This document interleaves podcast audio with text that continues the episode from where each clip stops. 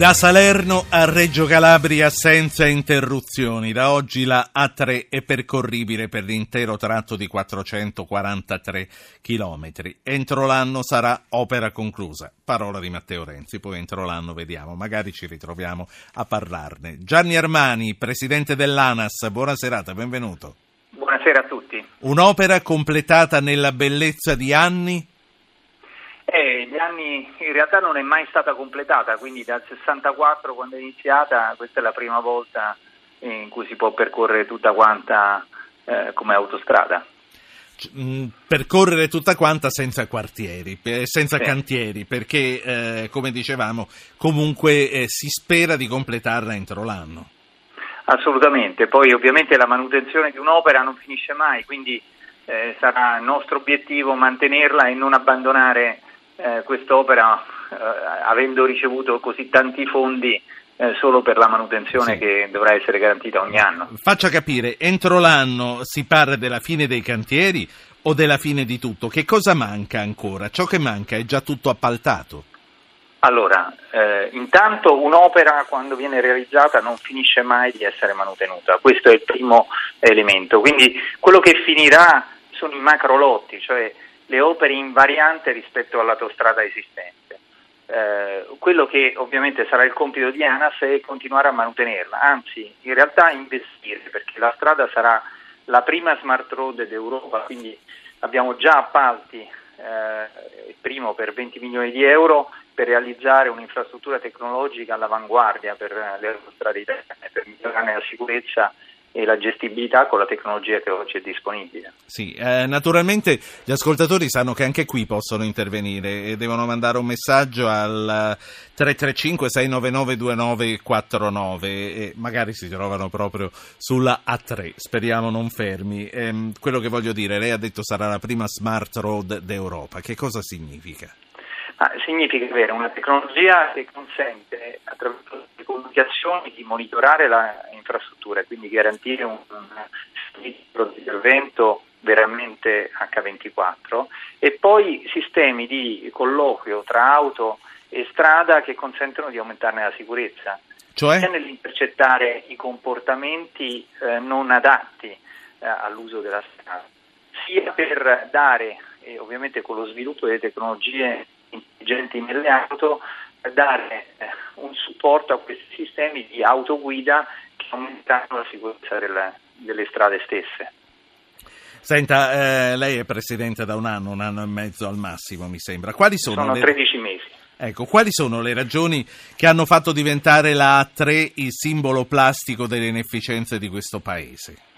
Ma perché da quando si è deciso di, eh, data prima costruzione, ma da quando si è deciso di ripartire, quindi dagli anni 90, è stata il simbolo dell'inefficienza. Eh, cantieri che partivano eh, e poi non venivano completati, eh, appalti che partivano con una cifra e, e si chiudevano con 10 eh, volte tanto il costo e soprattutto tantissima corruzione. Allora, eh, chiudiamo un'opera e qualunque cantiere avrebbe chiuso un'opera alla fine ma questo cantiere che chiude la Salerno-Reggio Calabria è un cantiere che anticipa sì. i tempi, rimane nei costi e che non ha perché dobbiamo, perché dobbiamo credere che non sarà più così? Ma adesso non sarà così, è una parola forte. Eh, non è che Nel senso che non ci crede neanche lei? Eh, adesso noi siamo qua per risolvere i problemi, se non ci fossero i problemi non ci sarebbe bisogno di nessuno. No? Eh, è chiaro che noi consegniamo non solo un'infrastruttura nuova, ma in grado di gestire queste infrastrutture sì. in modo molto migliore di prima. Presidente Armani, la linea sta andando e venendo, mi dica che è fermo, per favore. Sono fermo. Meno male.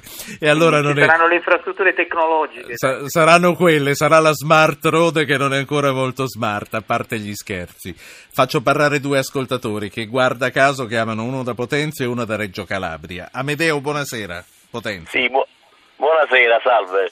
Senta, una domanda velocissima. Eh, ho visto che i lavori realmente sono stati effettuati nel tempo, insomma, dovuto, però facendo, percorrendo fino a Reggio, c'è il tratto da Cosenza a salire che eh, non, non, vedo nessun allargamento, c'è un pezzo a parte oppure eh, è previsto dopo, non lo so, perché sì. sono 20 chilometri che non risulta praticamente, a me non è Chiara la domanda, il Presidente dell'ANAS risponderà dopo che abbiamo fatto parlare Aldo da Reggio Calabria e dopo che abbiamo ricordato che per intervenire, se volete fare lo dovete fare subito, dovete mandare un messaggio al 335 699 2949. Aldo, Reggio Calabria, buonasera. Buonasera. Senta, perché non si fa spiegare dal Presidente dell'ANAS? Guardi, e qui glielo chieda direttamente. Ecco, sulla Salerno-Reggio Calabria il limite massimo di velocità è 80 km orari? Lei lo sapeva? Io no. Eh, ecco, glielo dico io, se lei usa il tom-tom, eccetera, eccetera, le segnala che se lei sta andando a 85 km orari, le segnala che è sì. sopra la velocità certo. consentita. Eh, grazie Aldo, io non lo sapevo, poi, adesso sì, poi, poi dica poi. Cosa, un'altra cosa velocissima, io vorrei pregare Renzi o Del Rio di farsi la Salerno-Reggio Calabria guidando loro senza macchine blu da semplici cittadini. Magari chiediamo al presidente dell'ANAS se l'ha fatto lui, è molto più facile. Delle, cioè, Aldo. Da persone anonime. Sì. Aldo, Aldo grazie. Sì, sì, ma non è che quando arrivano con la scorta. Comunque ho capito quello che vuole dire. Aldo, grazie. Allora, Presidente, Presidente Armani, Presidente dell'ANAS. Innanzitutto il tratto che ci segnalava Amedeo, perché è messo così? Allora, doma- eh, domande precise, risposte precise. Eh, il tratto Cosenza-Artiglia è così perché non è stato mai manutenuto è un tratto già a quattro corsie con un traffico adeguato per... È andato via. Eh, no, eccoci, eccoci, sì, vado avanti, non abbiamo sentito sì. l'ultimo frammento. È un tratto che eh, è da mantenere, non è stato mai manutenuto e quindi va manutenuto, questo è quello che deve essere fatto, sì. gli allargamenti sono possibili in alcuni punti e questo è quello che faremo, c'è un miliardo di euro che verrà speso in manutenzione, cosa che non è mai stata fatta in passato. Per quanto riguarda invece i limiti eh, che eh, segnalava l'altro ascoltatore, sì. i limiti sono presenti perché è ancora zona di cantiere, ovviamente sono limiti temporanei che invitano purtroppo a guidare anche molto più velocemente dei limiti, verranno rimossi eh, ovviamente con la rimozione delle linee gialle eh, che sono ancora presenti nel cantiere. Però era importante consegnare per l'esodo eh, questa infrastruttura eh, appena disponibile. E questi limiti agli 80 verranno levati, lei ci stava assolutamente dicendo? Sì, e, verranno, sì. e verranno informati i navigatori satellitari. Senta, io... Mh... Mm, ah no, mi dica se lei l'ha mai fatta, guidando lei da solo questa strada. Guardi, solo quest'anno l'ho fatta quattro, quattro volte, quindi eh, sono in continuo... E quante volte ha imprecato, Presidente?